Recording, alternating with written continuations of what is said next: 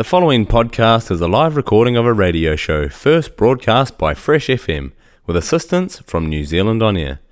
Fresh FM is a community access media station based in Te Tauihu, the top of the South Island, New Zealand.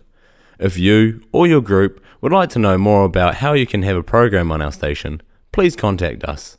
Visit our website freshfm.net for our contact details. Good morning and welcome to the Resilient Show. I'm Stu Darling, your host for the next 90 minutes on this Matariki Day. Happy Matariki for those across New Zealand, and I'll explain a little bit about what Matariki is for those tuning in from elsewhere on planet Earth. But this morning, wow, I got up and the roads were quiet. I had a lovely drive into the studio this morning.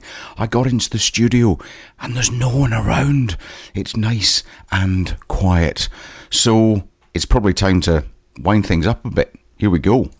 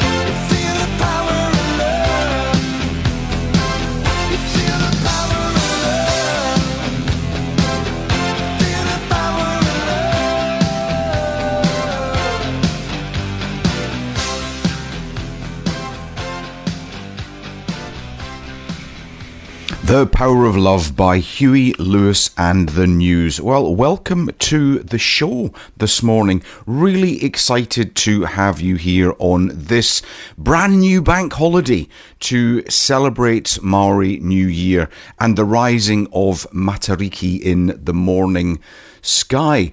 If you uh, look, if if you're at work, hey, you well, hopefully you'll get some downtime at some point. If you are enjoying this day off, then I hope it is a day filled with love and family. If you're listening in in Nelson CBD, you'll be listening on 107.2 2 FM. Nearly forgot that one. Uh, Nelson Tasman, you'll be 104.8 FM. If you're over the hill towards Golden Bay, 95 FM. And if you are in Blenheim, that's 88.9 FM. And all of that sums up to Fresh FM.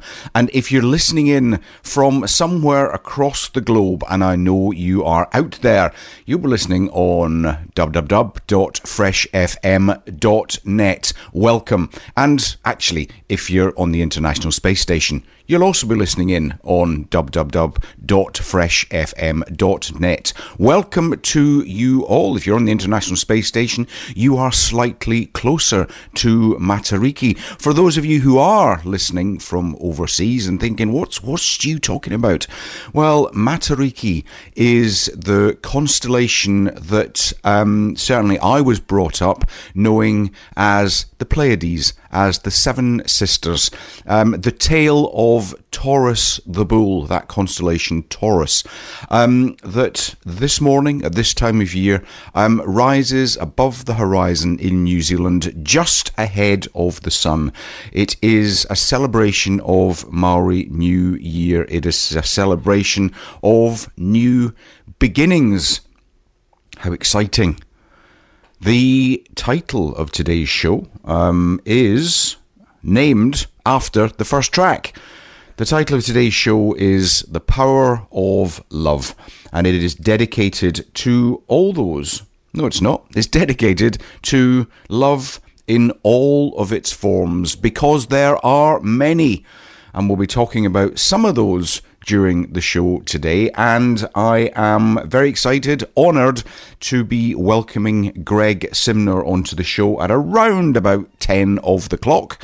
Um, 1000 hours. Greg is the senior pastor of the Rock Church in Wellington. He's going to come on and talk about the the way that the Rock is has decided, has chosen to take worship, um, an exciting new way of looking at worship. And also, um, he's going to talk about the man in the middle. The man in the or the man on the middle cross, and share his thoughts about that. Have a listen. Um, you know, even if it's you know maybe it's never been your thing. Um, you know, stay around, listen to Greg he has a fascinating viewpoint on um, on the world, uh, a fascinating outlook, um, and um, you know, he will um, he'll be here around about ten of the clock to um, to share that with us. And throughout the day, we are going to be playing some absolutely awesome music, most of it chosen by me, um, and one track, actually, it's two tracks chosen by Greg. One from the last time he was on the show, um, the old show when we ran it out of North Island, um, and um, a track that he has chosen specifically for today's show. But as I said, today's show is entitled The Power of Love. And sort of the music's going to be a little bit related to that, but certainly this track. Wouldn't it be amazing if, when we're travelling around about, on this bank holiday, sorry, bank holiday, this public holiday, um, a little bit of the, the Britishness creeping in there, this public holiday, um, wouldn't it be great if we could travel around with a whole caravan of love? Ah, are you ready? Are you ready? Are you ready? Are you ready? Are you ready for the time of your life? It's time to stand up and fight. It's alright, it's alright.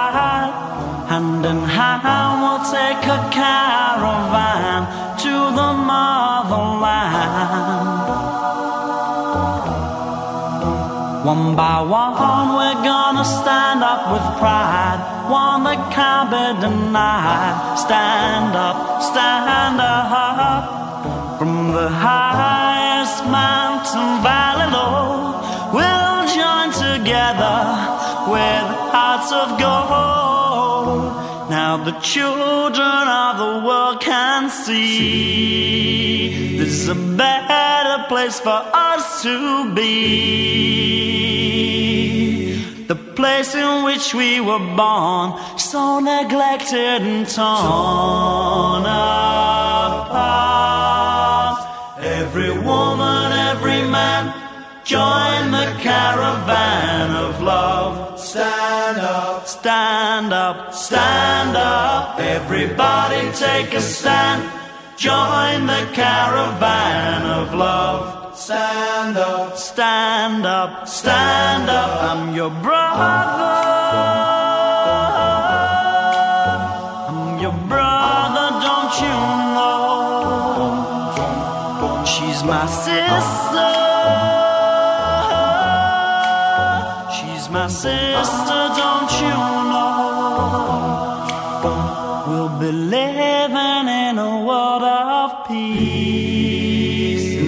day when everyone is free.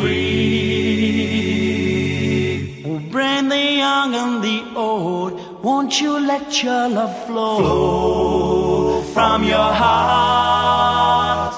Every woman, every man, join the caravan of love. Stand up, stand up, stand up. Everybody take a stand. Join the caravan of love. Stand up, stand up, stand up. I'm your brother. I'm your brother, don't you know? She's my sister.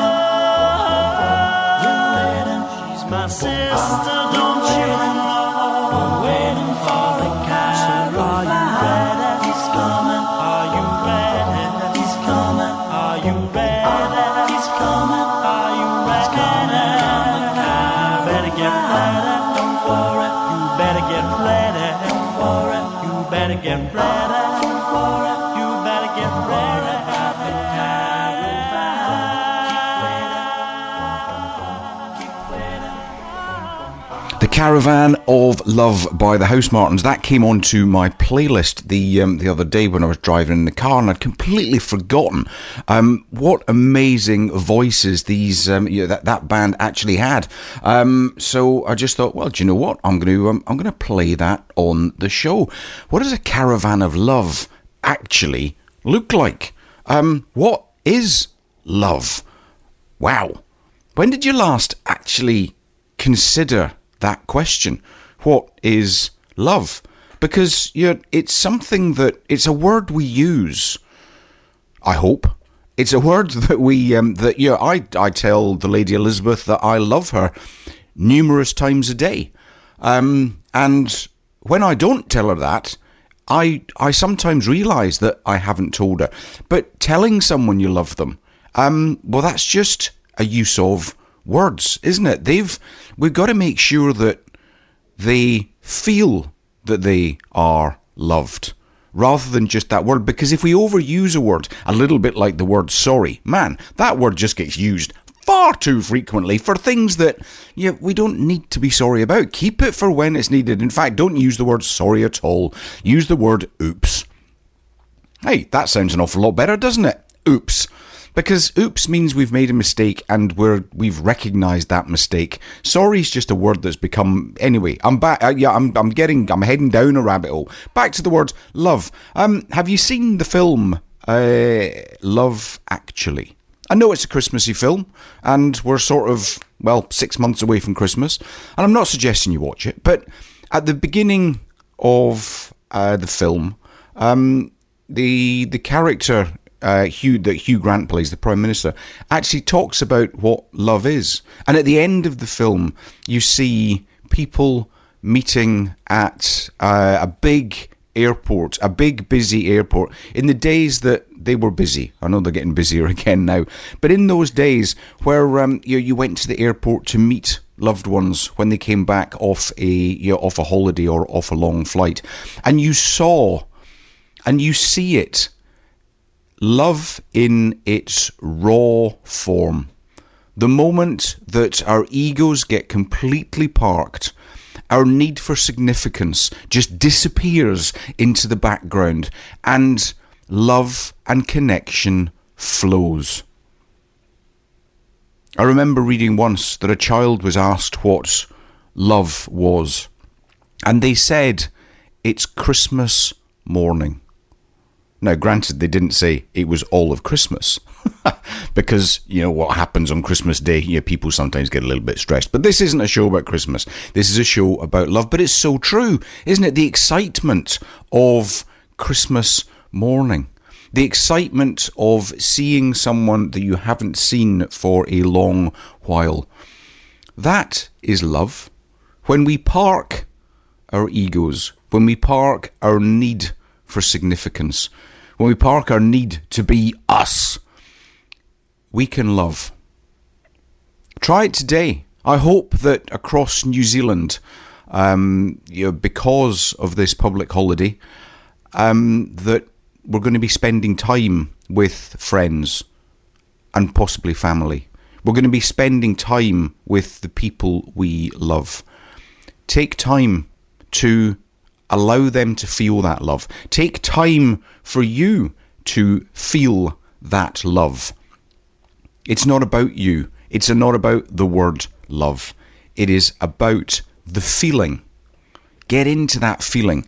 And after this next track, I'll share with you how we can actually go about helping other people feel that love rather than just hear the words and wonder what might be going on in your mind.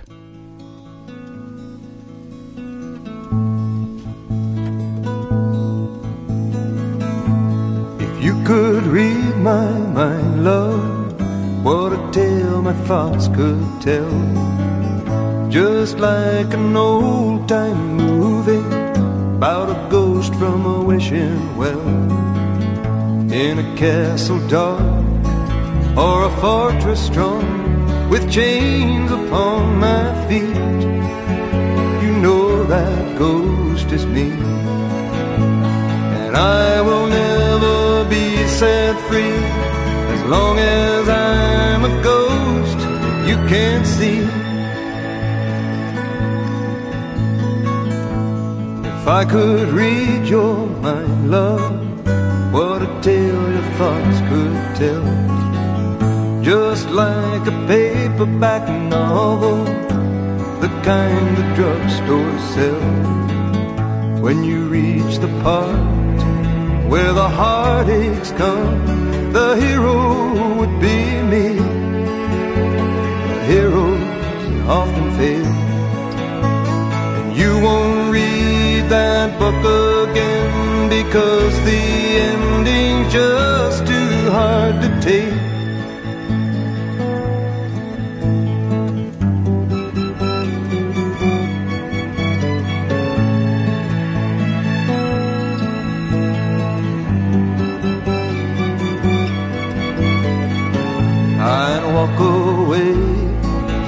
Like a movie star who gets burned in a three-way script into number two. A movie queen to play the scene of bringing all the good things out in me. But for now, love, let's be real. Never thought I could act this way, and I've got to say that I just don't get it. I don't know where we went wrong, but the feeling's gone and I just can't get it back.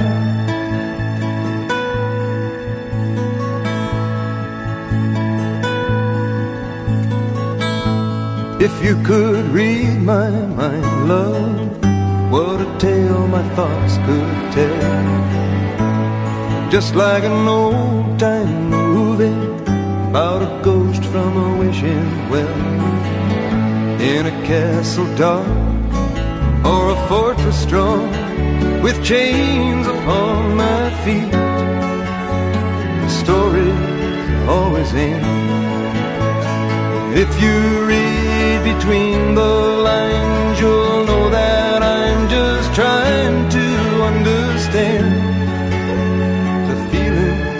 that you lack. I never thought I could feel this way, and I've got to say that I just don't get it. I don't know where we went wrong, but the feeling's gone, and I just can't get it back.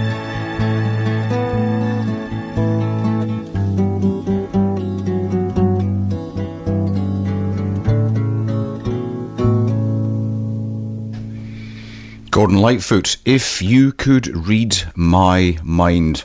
Wow, that's probably a little bit dangerous, actually being able to read people's minds, isn't it? Unless, of course, you know that um, their thoughts are loving. And yeah, that's really where we should all be getting to. I know it's challenging, but that's where we should all be getting to. But as I said in the last segment, um, yeah, how do we help people feel that they are loved? Wow, that sounds like some sort of massive um, superpower that we we all need. And if it's a superpower, surely that's challenging. Nope really, really straightforward. We're going to do some science on the Resilience Show right now, um, and I'm going to share with you how how we can actually allow ourselves to feel more loved, but also how to help other people feel more loved. So, if you think about an ice cube, um, H2O in the freezer, it's solid, right? It's completely solid, and that means that um, the the molecules within it are moving really, really, really slowly. And when you touch it, it's cold. It's got weight to it. It feels a bit heavy. But if you melt that H2O, it becomes water, it becomes a liquid. And if we're melting, we're adding a little bit of heat to it. See where I'm going here? Adding a little bit of heat. You're exciting those molecules a little bit more. Woo! I can move, I can jump around a little bit more than I was. That's what's going on inside the water. And then, if we take that H2O and we stick it in the kettle, if we stick it in the jug, it becomes steam. And that's just going bonkers. Way! I've got ah, loads of energy. I can move so much more than I thought I could. Yeah, when I was in liquid form, it was quite good, but ah, I can jump all over the place. I've got so much energy because I've warmed up that little bit more. I've brought more energy. It's still H2O. It is still hydrogen and oxygen molecules. All we've done is excited it. All we have done is brought more energy to the party. And this is what we can do in our lives, in our relationships. We can bring more energy to it. There must be times when all of us have walked into meeting rooms and thought and felt the energy of the room being really, really low, a really negative energy. And we know that we're not going to enjoy that meeting. We're not going to feel that we're connected in that meeting. But we've also all been to gatherings, to parties where you walk in the room and you think, wow, the energy in this place is absolutely amazing. This is just so cool. I want to spend more time here, lots more time here. We've engaged in the feeling of the room. So if you tell someone, mm, yeah, love you, with low energy, feeling heavy, how do you think they're going to feel? they're going to be questioning that stuff. They're going to be thinking, ah, do you, do you really? But if we do it with higher levels of energy, then they're going to feel that energy. They're going to feel that love and belonging. They're going to feel that you mean the words that are coming out of your mouth rather than just saying them. So let's energize ourselves. Well, yeah, that's that's great, Stu, but how do we energize ourselves? Well, do you know what? Um, Einstein proved it, and we're not going to do that bit of the science. Einstein proved that we are nothing more than energy moving at very, very low vibration. And if we could increase that vibration, well, guess what? We can we will become closer and closer to love. How do we do that? Well, we go outside and we look for the gifts. That simple. Or we celebrate gratitude. We think about the things that we are grateful for. We feel better about it. We feel better about life. We begin to love our lives just a little bit more. And if we do that again and again and again, it becomes a habit and we live with higher levels of energy.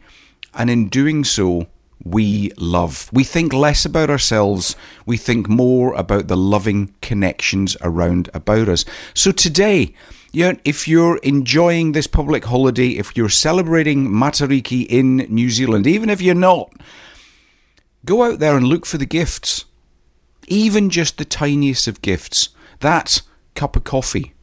That tree with glorious green leaves. Or colourful leaves because it's winter in New Zealand.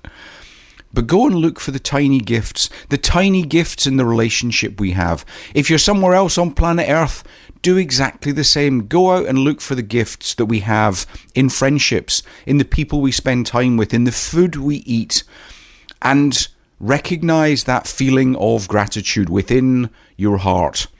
Because that is truly what love is. That is truly how we create a loving environment for all of us to live in.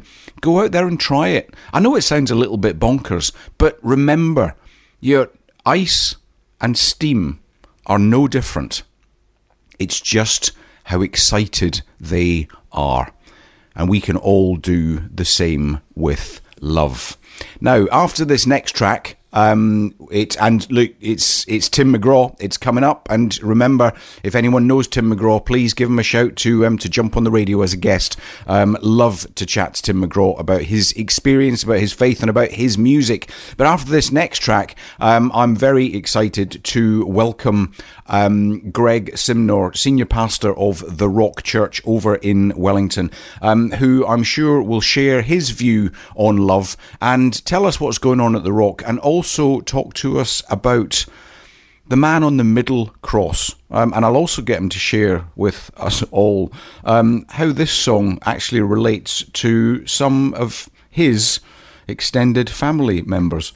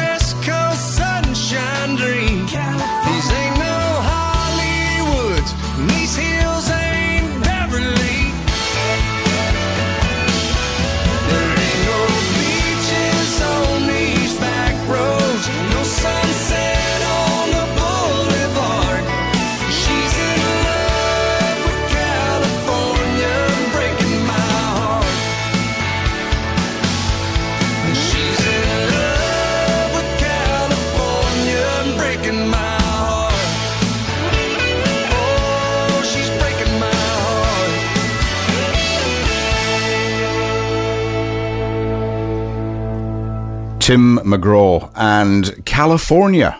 Um, and it turns out that our guest, as I say, actually um, yeah, has an affinity with California. I don't know if you've seen um, the film Straight Outta Compton, but um, I'm, I'm quite sure that uh, Greg can share with us um, his background in there. So I'm going to press this button, and hopefully, Greg Simnor is with us this morning. Good morning, Greg. Good morning, Stu. Yeah, I'm with you. Excellent. The nice cold weather of Wellington. Well, indeed, yeah. To um, yeah, and, and cloudy, not to see the stars. Um, well, look, um, we've just played Tim McGraw, California, and um, yeah. Before we get on to the activities of um, of what's going on in um, in in Wellington and and the Rock, tell me about Straight Outta Compton. Tell me about your relationship with California. Well, it's on my mum's side. So uh, my mum has a sister, my auntie Jean, who lives in Compton and has lived in Compton since about 1974. And uh, in England, married a, a black guy and, and married him and had kids. And so moved back to uh, America because he was on the Navy. He was uh, in the US Navy. And so moved back to uh, America and lived in Compton since about 1974, 1975 and um, all my cousins have grown up there. I visited Compton uh, in the, what year was it? Year 2000, and then again in 2004. And um, yeah, quite an interesting place to go. And obviously, the movie Colors was made in Compton, mm-hmm. and uh, heavy gang, heavy drug scene, uh, to which unfortunately some of my cousins did get involved in, um, but are no longer, which is awesome. Um, and certainly, my eldest cousin or her eldest son um, had come to Christ in a powerful way through uh, you know getting himself in trouble with the law and stuff. So there's some awesome stuff, but yeah, interesting place to go, interesting place to visit. Being a white boy, and was told uh, by my cousins as soon as we get out the car, just get in the house, do not hang around because white people don't go to Compton.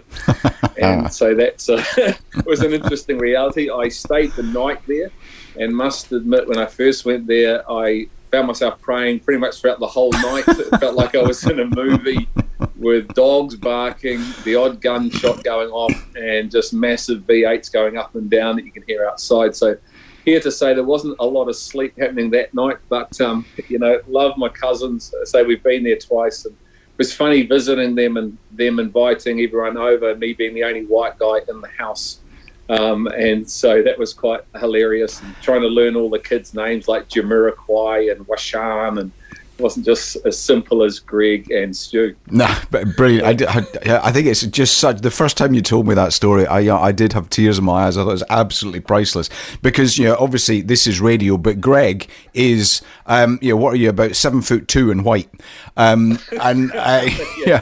and yeah and a, and a big lad. You know Greg can look after himself. Um uh, so um you know to to to um to imagine him being hustled into yeah hustled into um into a house under under a blanket like going to court.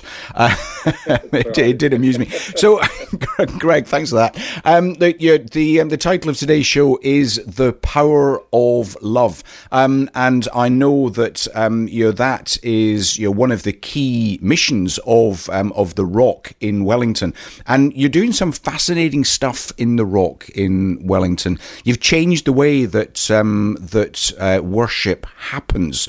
Um, tell us that story because it is it is a fascinating, brave experiment. Sure. Yeah. I guess you know we've been on a journey for a while of, of really asking the question: What it does it really mean to be the church?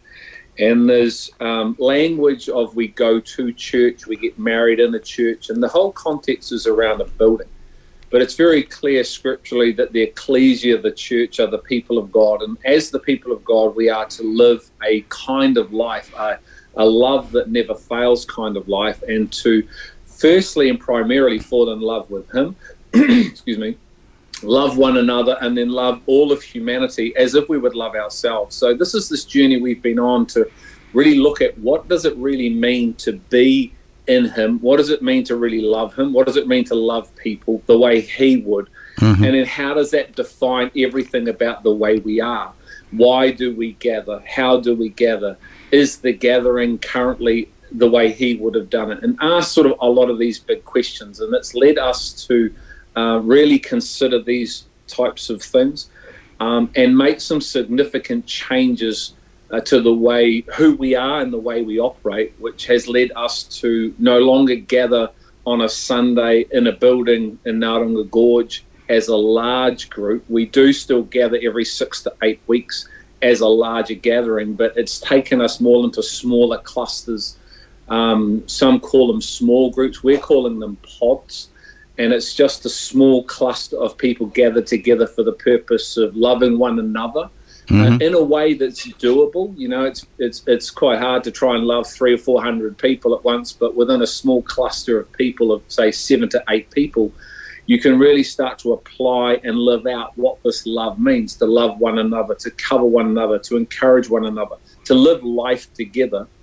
Um, and in that, be real, be raw, be transparent, be honest and really take off our masks. You know, I think within Christendom, there's so many masks that get worn, mm-hmm. and um, we turn up on a Sunday and we go through a two hour process and we go home again. And, you know, I'm not saying that's wrong, but I wonder how much love happens. I wonder how much transformation happens. I wonder how much just it becomes a religious ceremony and tradition. Mm-hmm rather than entering into the fullness of what Jesus is calling us to.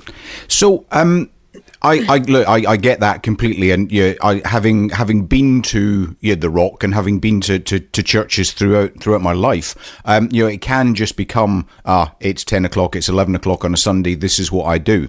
Um, yeah, just like um, yeah, the last thing I do before I go to bed is let the dog out. Um, and yeah, it can just become that. But um, do we not have you, you've you've mentioned masks, and I think this is where I'm heading with this. Um, do we when we um, gather in smaller numbers, there is there's less places. In fact, there's no places left to hide. Um, that requires a vulnerability, does it not? Yeah, it certainly does. And I guess the challenge is, and this is what we're facing as well, is you can just swap one for another. Mm-hmm. So you can literally swap the big building for a smaller building, but bring the same posture with you. Mm-hmm. And so you can still bring the mask with you. So the change itself of just changing one physical to another isn't going to create the change. But what it does do, it creates the opportunity for true change if we're willing to truly be vulnerable and transparent and in front of one another um, remove the mask. And so, what I believe it offers is a way more conducive environment where people know they can be loved, they know it can be trusted, um, and yeah, it creates the opportunity for real growth and transformation. Where with the promises, we'll love one another as we unpack what's happening. And I think this is what's so essential that the Bible says love covers a multitude of sin. Mm-hmm. Love doesn't point the finger at a multitude of sin, it loves a multitude of sin. And I think this is an area that the church hasn't done too well. And we tend to point the finger at sin rather than cover sin with love. Not saying that sin is right, we know it's not right.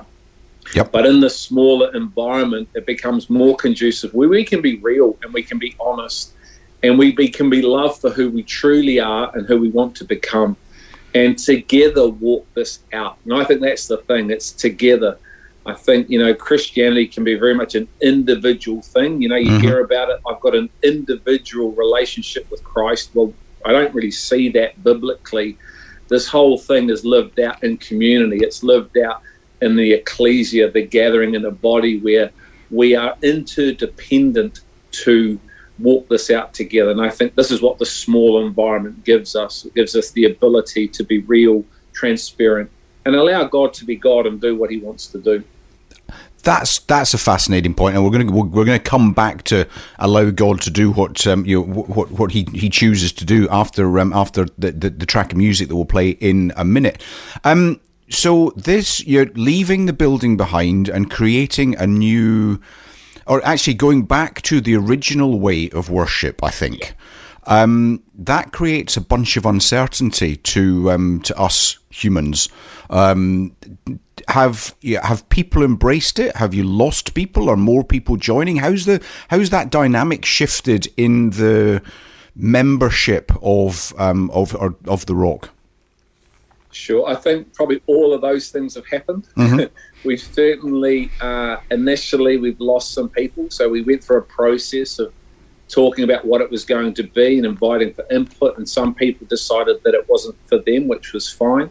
I think some people said yes to it, not fully knowing what they were saying yes to. And they're starting to discover what that fully means for them now. And so we're engaging in some of those conversations around what this really is going to mean because it certainly is way more than just two hours on a Sunday. There's much more responsibility, ownership, and accountability needed to be part of and to play an active part in rather than just attend and be a spectator. And there are people who are absolutely loving the freedom and the flexibility, uh, the family and the faith and the fellowship that's being produced through it. So there's a mixture of a whole. We've gained people. We've got a person in our pod who's been with us about four or five weeks. She's a new believer from Germany who just absolutely loves this reality, being brought up in Catholicism and and just I guess on one aspect, you know, being bound in her own words to that and the rules and traditions and mm-hmm. ceremony, but not the necessary the life of Christ. And so, uh, yeah, there's some people loving it. We've gained people, we've lost some people, and there's some people journeying through the process of what this means for them, knowing there's freedom to choose, but knowing that God is directing us into this way that, as you said, is not new, it's actually old, and it's what Jesus patterned mm-hmm. um, for the church to you know, when he said, I come to build the church, he didn't mean I'm come to build buildings and put a whole lot of people in buildings who go through religious tradition. He said, I've come to build a church that actually are light, life, and love, who make a difference, who lose their life to find a life and then to fulfill his will, which is to love humanity, which is to bring the truth to earth in a way that is love but is still truthful. And to see people come into life, to come to know this person, Jesus, who's not a religion, he's not a rule, he's not a principle, mm-hmm. he's not a law book, he's not a way of even living, he's a person and a way of being. And so that's our hope is that through this transition, it's not so much about going from big building to little building, but go into a smaller environment.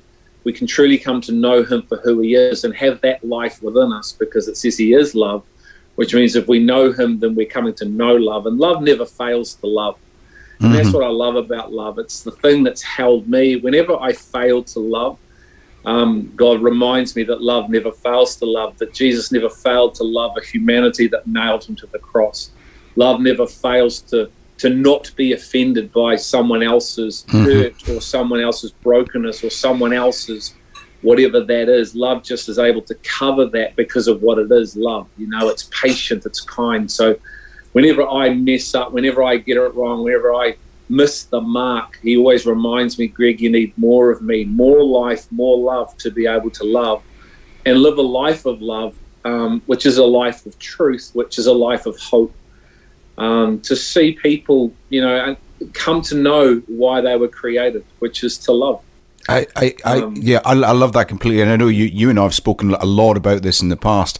Um, we did a we did a workshop yesterday, and we were talking about people's purpose, um, and you know, just came up as a question. I said, look, you, you, look, we have purposes throughout our lives. You know, sometimes it's a dad, sometimes it's a you know, radio show host, sometimes it's a yeah, it's a partner, sometimes it's a it's a pastor, uh, but actually, our purpose here is to love and be loved.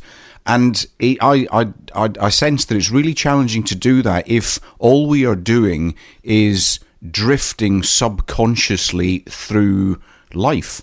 Love yeah. is love is an action. It's you know, you've you've actually got to do love. Um, it's you know, you've got to feel love. I think. Yeah. Well, I think well, I, I'm fascinating. I'm having a conversation with a good buddy of mine, and he uses this analogy of the clock. And he says, you know, at the end of the day, what is the key purpose of a clock? And as we know, it's to tell the time. And a clock or a watch can look flash on your wrist. It can have big numbers, little numbers. It can be silver. It can be gold. It can be, you know, black, white, whatever color. You can hang clocks on the wall. But if the clock doesn't do what it was primarily created for, then it's missing its purpose. Mm-hmm. And we as humanity have been created to love. And love has created us. God, who is love, has created us, and He loves us with a love that is eternal. And so, our purpose as the church is to love God with that eternal love back because He loved us first. And until we've received love, we can't love. And so I love what you said love is an action, but I also go before it's an action, it's a substance of a person. Mm-hmm. It says love is, and out of love being, love will do and express itself. And and so, how does love be expressed? And so, our primary design as God's people is to love. And so often we get involved in works, and they can be good works, and it can be trying to make a difference. But if we're not loving the way we're designed to love, then we have to ask some questions as the church. And this has also been a big part of our journey as the Rock, and asking that question and leaving a bigger environment to a smaller one, is that you can ask those questions of people where you know maybe they can't just come and go and hide and avoid some of that stuff. Um, there's, a, there's that question is uh, well, you know, do we are we in love? Do we love? And are we known for love? And I still think that's a question that the church as a whole has to ask itself. Are we known for love? If we were to go to the world and ask the world, do you know the church for love? I'm not sure I'd be confident in the answer in that. We might be more known for judgmentalism, pointing the finger, or what we are against rather than what we're for.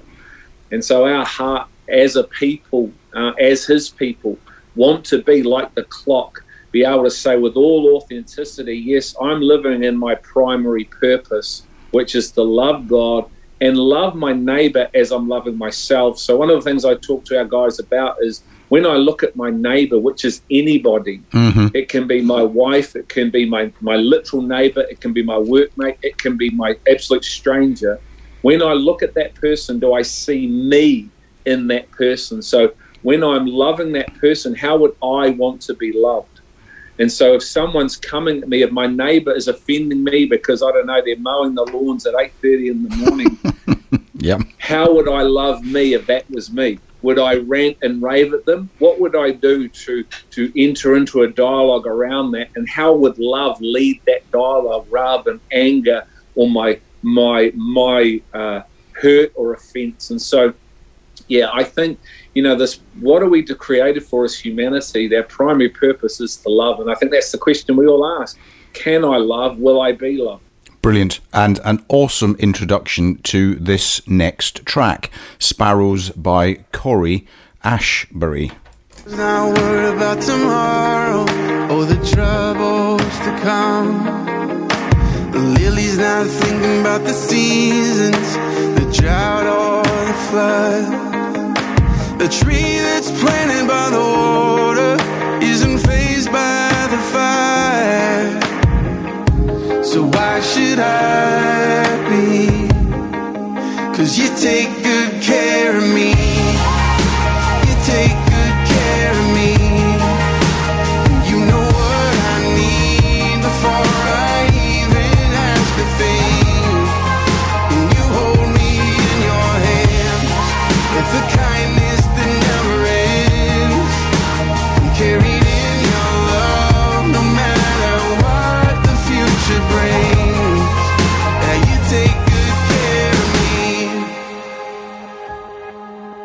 The sun's not worried about the winter, cause soon it will pass. The light's not thinking about the darkness or the shadow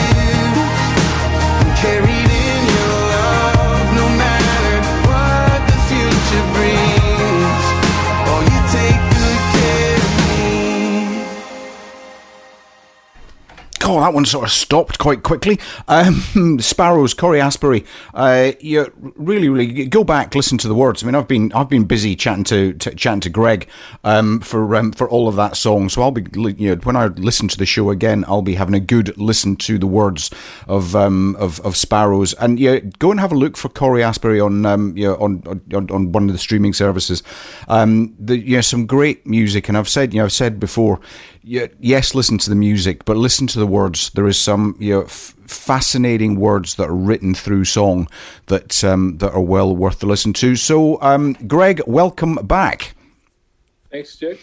Um, so you we yeah, I mean we could keep going for hours and hours and hours, and yeah, just on that, Greg's going to come back onto the show in the next you know in the next month or so, and we're going to we're going to continue this conversation about love, but specifically, um, a few weeks ago you sent me a clip of a um, of a pastor, I think in the um, I think in the US, although he seemed to have a bit of a Scottish accent. he did. he did, didn't he? Um, talking about the man on the middle cross. Please share with us what he was saying. Yeah, it's real funny. I mean, as the Scots are, they have a great sense of humour, and We do. was, it's so um, true.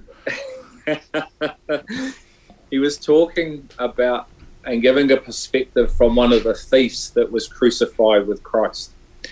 And uh, part of that whole um, reality is that a thief turned to Christ and said, Christ, will you remember me when you're in your kingdom? And Christ said to him, Today you will be with me in paradise.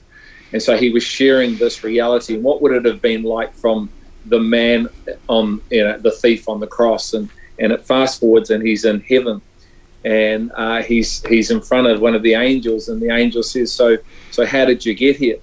And the man says, "I don't really know." And the angel says, "What do you mean you don't really know?" He says, "Well, I don't really know how I got here. That's the problem." And so he is being confused. The angel's confused, and he calls for his superior angel to come because he can't figure out how this guy's got here. So this the superior angel comes down and says, "So how did you get here?" And the, the guy's like, "I don't know how I got here." And uh, the angel says, Well, don't you know the doctrine of justification? and he says, No, I don't even know what that is. And the, the, the guy's talking about how the angels are starting to get frustrated. He said, What about the doctrine of Scripture? Certainly you must know that doctrine. He says, No, I don't know how. I don't know that doctrine of Scripture. I don't know the doctrine of justification. He said, Well, how did you get here, man? And he says, The man on the middle cross said I could come. And I think that defines everything is that this isn't about our good works. It's not about our ability to make ourselves whole. It's not our ability to make ourselves holy. It's not our ability. It's not in us. It's in Him. And it's in what Christ did for us that qualifies us to be in that presence, to be in His presence, to know Him. And I, I know that place. I know the reality of not being able to, uh, in my own strength and ability, get myself into this life that I'm in today. It has been through a divine work of mercy, a divine work of God's grace, His power, and His love that takes you from one reality and brings you into another purely based on love, but not legalism, not on man's attempt to. And I think it's still massive for many, and certainly many have been brought up with a legalistic approach to Christianity, which has shaped our belief system of God. Mm-hmm. It's shaped our belief system of what He does, how He does it, and it just keeps us in bondage, keeps us in darkness and not able to live a life in freedom. And so I love the fact that you know this man is standing before this angelic realm, and the angelic realm is getting frustrated because he had no idea, and all he did simply was receive the words of Christ, and he finds himself in this uh, illustration in heaven, but not on the basis of himself, but on the basis of the one who died for him and was raised again. So, how do we learn from that? Um, yeah, the, the questions I'm trying to ask. Um, every time a question's come into my head, I've suddenly thought, "Wait a minute, you, you can't you can't ask that question." You so so how do we get there? Well, you've just told me it's it's not about us, but it you, there is a danger here, is there not? That if you don't hear this correctly, that um, well, brilliant. I just I can just drift through my life, and I'm going to turn up there at the last minute because he said I could come. Um, and and this is the challenge that I, that I have, and I think many face is that well, what can I do then? And you're suggesting that the answer is there's nothing we can do. There's nothing we can do to make ourselves whole. There's nothing we can do to purify ourselves. Yeah, there's nothing we can do to qualify ourselves in this way of being. Um, but we can believe the words that Christ spoke. And ultimately, that's this is what this man did. So, on one aspect, love is free, and God gives us love freely. And so, yes, we could find ourselves living our entire lives abusing that love. And like that thief did, I mean, he's an example of someone that never partook, he never received, mm-hmm. and he did get to the end of his life, literally the end of his life. And in that moment, something happened between heaven and earth. There was an engagement that certainly wasn't happening with the other thief yep. who was still slagging and bagging Christ, but something in that man's heart connected with the reality of the words that were spoken to him. And I think that's the key is like it comes back to the simplicity of this believing and seeking a reality. And this is what I did to seek a reality that's unknown but is spoken. Um, and that becomes a challenge for us all because I think there's so much that needs to be unlearned mm-hmm. um, as Christians, while at the same time, it's not on a journey to unlearn, it's on a journey to learn. It's a journey to seek the one who said, um, You can be here because I say you can be here. And we struggle with that at times because it's a free gift you know, love is free, and yet in the world, love is based on conditions. If you do this, I'll love you. But in Christ, it's not based on conditions, it's purely just based on who He is. So I think the challenge is, yeah, it's, it's, there's this freedom to abuse our lives. There's our freedom to be Lord of our own lives. There's a freedom that He gives us um, because He truly wants a people of love that choose Him for who He is, not because they have to, not mm-hmm. because they should, not because they ought to, not because of fear, but purely based on a free will choice to want to know the one who is love, who did love, who died and rose again. So there is a mystery to it. It's not as easy is what it sounds, but it is still simple. And it becomes a, ultimately a heart cry, a cry of the heart to want to know if there's more to life than just here.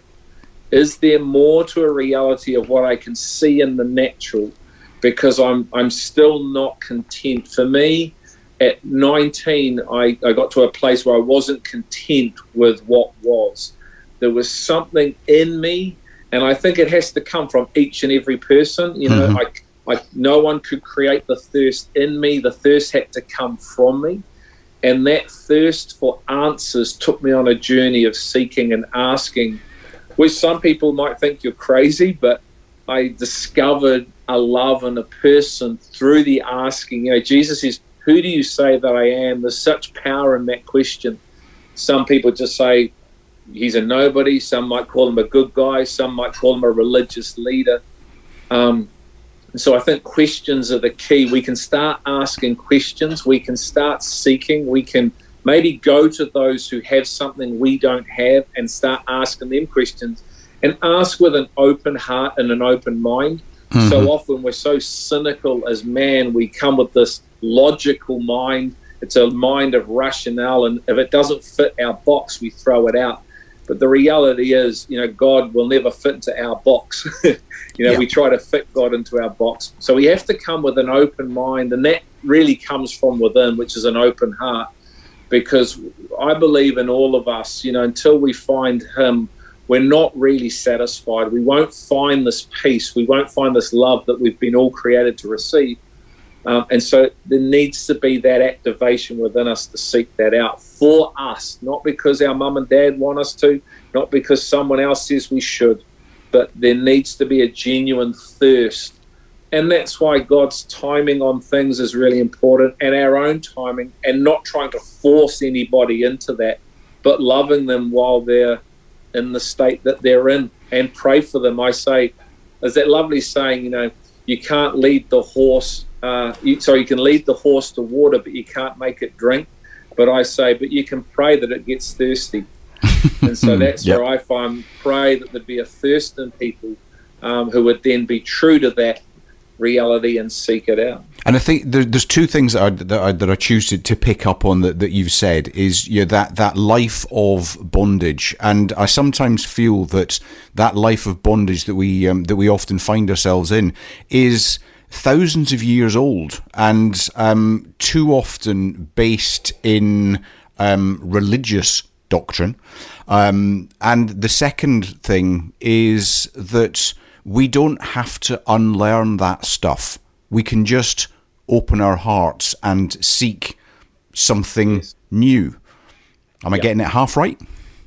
Yeah, no, fully because it's yeah, it's it's very hard to unlearn. It was funny yesterday. I, I found myself at a funeral of a good friends of ours, um, their mother, and a few of my friends that were there had been brought up in a, in a Catholic or a Catholicism, and um, they found themselves in the funeral being able to remember all the things that they were brought up with, and almost felt like they'd gone back in time, and just the the rituals, the do's, the don'ts, the sayings, sort of reality.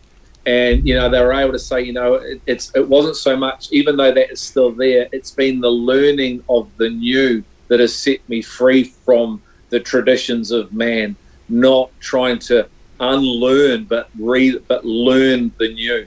Great. And this is just this dimension. This is why he had to come. Um, and so it's like, you know, it's about coming into the life through learning the new, not trying to unlearn what's old. Yeah, completely. And you know that that in itself creates a freedom. You you can just take. When I was doing uh, the um, the workshop yesterday, I was talking about the, the, the, the rucksack that we all carry of our past. Um, that also includes our parents and society's past. Well, you know, when we open our hearts to look for something new, we can actually just take that rucksack off, um, or at least choose what we what- choose what we're taking with us. Um, and too often, the weight of our past is um, is is often too much for many to bear. And if the answer is open our hearts and seek something new, then there is a simplicity in that in itself. Yeah. And I think the other thing to realize is God wants to give us freedom, not that we would do what we want to do, but He gives us freedom to do what we were created to be and do, which is to go back to this love Him and love others and, and fulfill His will. And, you know, I, I guess, you know, we've, we've had two years, haven't we, of this nation of being in lockdowns and mandates and, and you know there's the voices for freedom and all those things. And i personally have been down to wellington. I would you know i had a couple of times down there at parliament. And i got to share uh, a little bit while i was there about freedom not actually being in whether there are mandates or not whether they're vaccinated not vaccinated whether we're in this or that that freedom can only be found in the person that actually said you know it's me that makes you free and so I think this is our challenge is that we fight for a freedom which still is actually a form of bondage. Mm-hmm. So we can end up getting what we think is freedom, but we've actually just hoodwinked ourselves and we're still bound up in ourselves because freedom is found in the one who was free, who brought freedom, which is the Christ. And once again, you know, there's so many tensions within that. But um, I think this is this reality of love is that love is so free, it's scary And I remember years ago, you know, we as a church we went to Shell garages around Wellington and, and just tried to give out ten dollars to every customer. And you know, for most part, most people accepted it fine. But I remember one man, he just struggled to receive, and he he swore at me. He said, "I don't need your effing charity." And I said, All I'm trying to do, sir, is just, you know, bless you today and give you something for free. And he really struggled with that reality. And I, I learned that day, you know, a lot of people, they struggle to receive freedom. They struggle to receive a love that's free because we're so conditioned and we're so based on conditional things. Um, that when someone actually wants to love you from a place of freedom, you can reject it and deny it, which I think is sad because you ultimately reject and deny your own design and wiring. Um, and I, so that's you know, I, I, I think there is a whole other show in that. Um, you know, we, we could keep going and going. I'm thoroughly enjoying listening to you. I'm thoroughly enjoying the yeah the challenge of figuring out what my next question is going to be. It's um, it's fascinating. But um, so yeah, there's two more shows that we've certainly got um, that we can rack and stack. Um, you um, you chose a, you chose a track by um, Chris McClarney to um, to, to to end our chat this morning. Um, Hallelujah for the cross. I think I can probably guess why, but go on. Why this track? well, ultimately, life uh, and the life that I've come into came through the death and resurrection of Jesus Christ. Not just the death, but the resurrection. Um, and so this this song for me is is is a is a place. It's a transition place. It's where I went from uh, an earthly life living to an eternal life, even though I'm still of earth. And the life that we can know come has come through the death and the resurrection of Jesus Christ. So it's so important to me that we know the person. It's not so much, um, you know, that, that, that we talk about a dead cross and a guy on a cross. It's it's what was transacted between heaven and earth that day that enables those who are of earth to know an eternal life now and spend their eternity with Him when we perish, knowing that this life is not all there is and we're made in his image and we can live and we will live forever with Greg, thank you so much for your time this morning. I look forward to welcoming you back onto um, the Resilient Show in the not too distant future. Um, have an amazing extended weekend, and here is your track, Hallelujah for the Cross. thanks stu been a privilege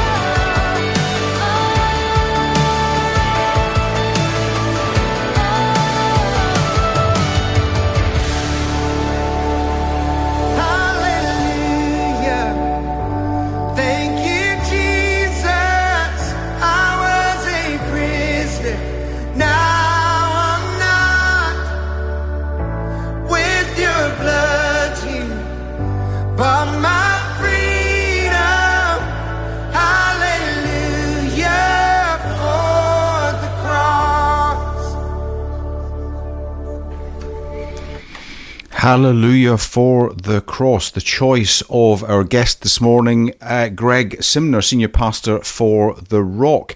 Um, fascinating discussion, fascinating conversation. Um, and if you felt challenged by it, that's cool. That's okay. There's nothing wrong with being challenged by something that is maybe different from what we were brought up with. Um, you know, I was brought up as um, what I describe as a traditional Christian. Um, it was what my family did. Therefore, it was what I did. Um, and I spent years in, uh, you know, in when I was younger, and, and still do, years searching. Um, and you one day realised that actually, you, do you know what? I don't need to deal with all that baggage behind me. I can just seek new. Um, so, yeah, if, if it's not your thing, that is entirely cool. If you're challenged by it, that's cool as well. Um, if you want to know more about what Greg and uh, the team at the um, the Rock are doing, um, jump on. You know, take a look, and and if you Google it, Google the Rock church. Because if not you'll end up doing something about geology or listening to a radio station. Um, but do um, yeah do have a listen in um, yeah there's some great content on the um, on the rock website that um, that you can find um, you can find through the Google.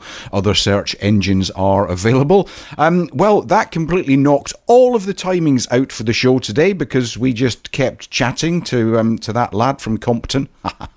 Not quite.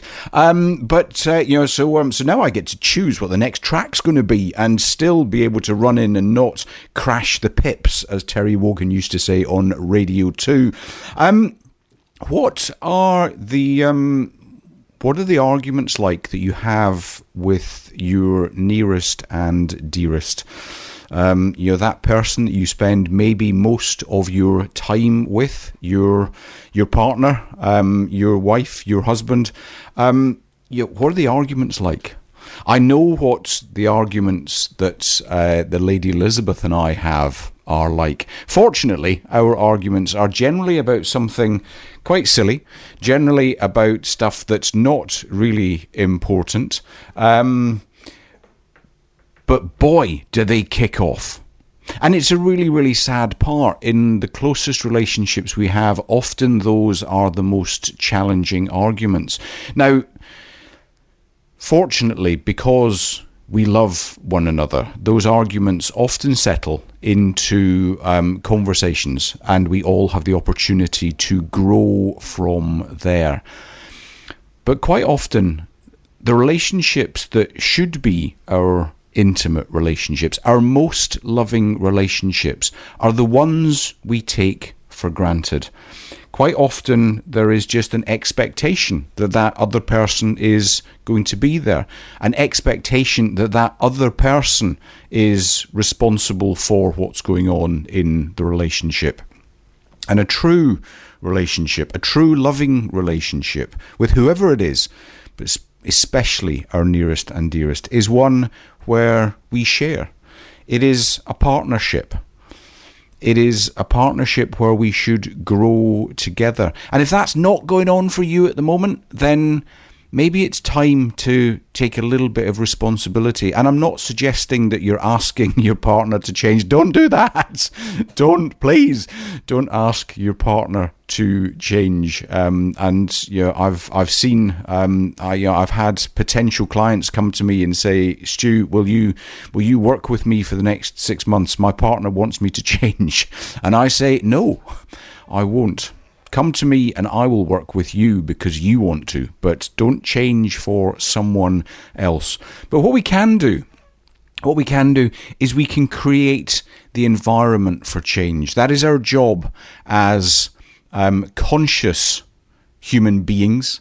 That is our job as you know, part of community is to create an environment where people can grow. Create an environment where the energies are at the right level, where people feel that they can truly belong. you know, on this long weekend, maybe take some time to think about your relationships, about all of those relationships, because every single relationship you have is going to be slightly different.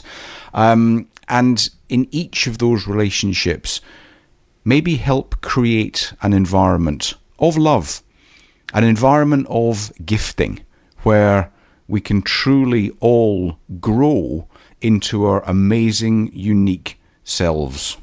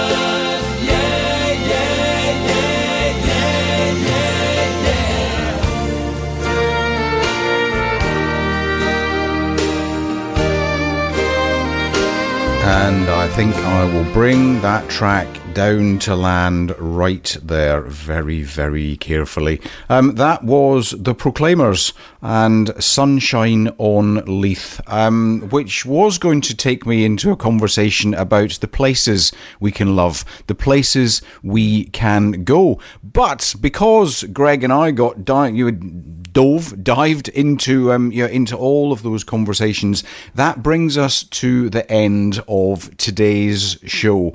A show that was entitled "The Power of Love." A show that was dedicated to love in all of its forms. Thank you so much for listening to The Resilient Show on this, the very first Matariki public holiday in New Zealand. Whatever you are doing today, whatever you are doing this weekend, um, take some time spend some time with those that you love. Um, take some time and think about the gifts all around about every single one of us. Thinking about those gifts, celebrating gratitude, feeling gratitude. That is how we raise our energy levels. As we raise our energy levels, we get just that little bit more excited, just like that ice that becomes water, that becomes steam. Add more energy, we create freedom. And in freedom, we can find that love that Greg and I spoke about. If you're not ready for that love yet, that's entirely cool. Go and spend some time with friends and family and you make the environment a place where people feel invited. Yes, of course, first up, we must love ourselves. Whole other show in that one. Of course, we must love ourselves first because Yet, if we don't love ourselves, as the Lady Elizabeth often says in our workshops, just like when an aeroplane on an aeroplane, you put your mask on first, then you're able to help other people.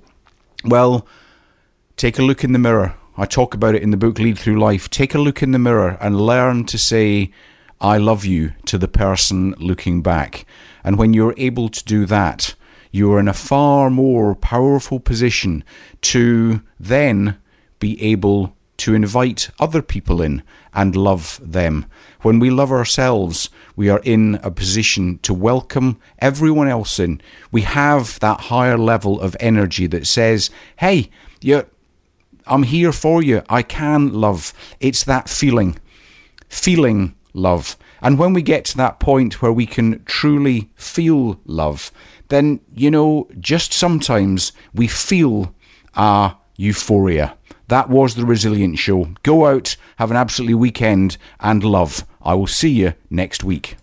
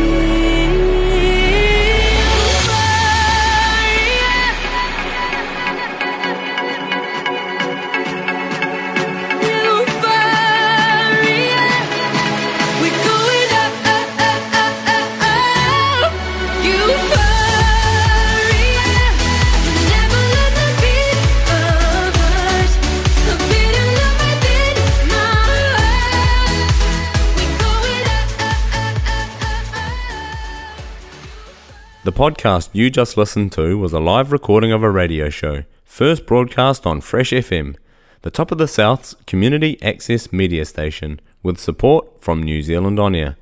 The funding of Access Media makes these podcasts possible. To find similar programs by other community access media stations, go online to accessmedia.nz.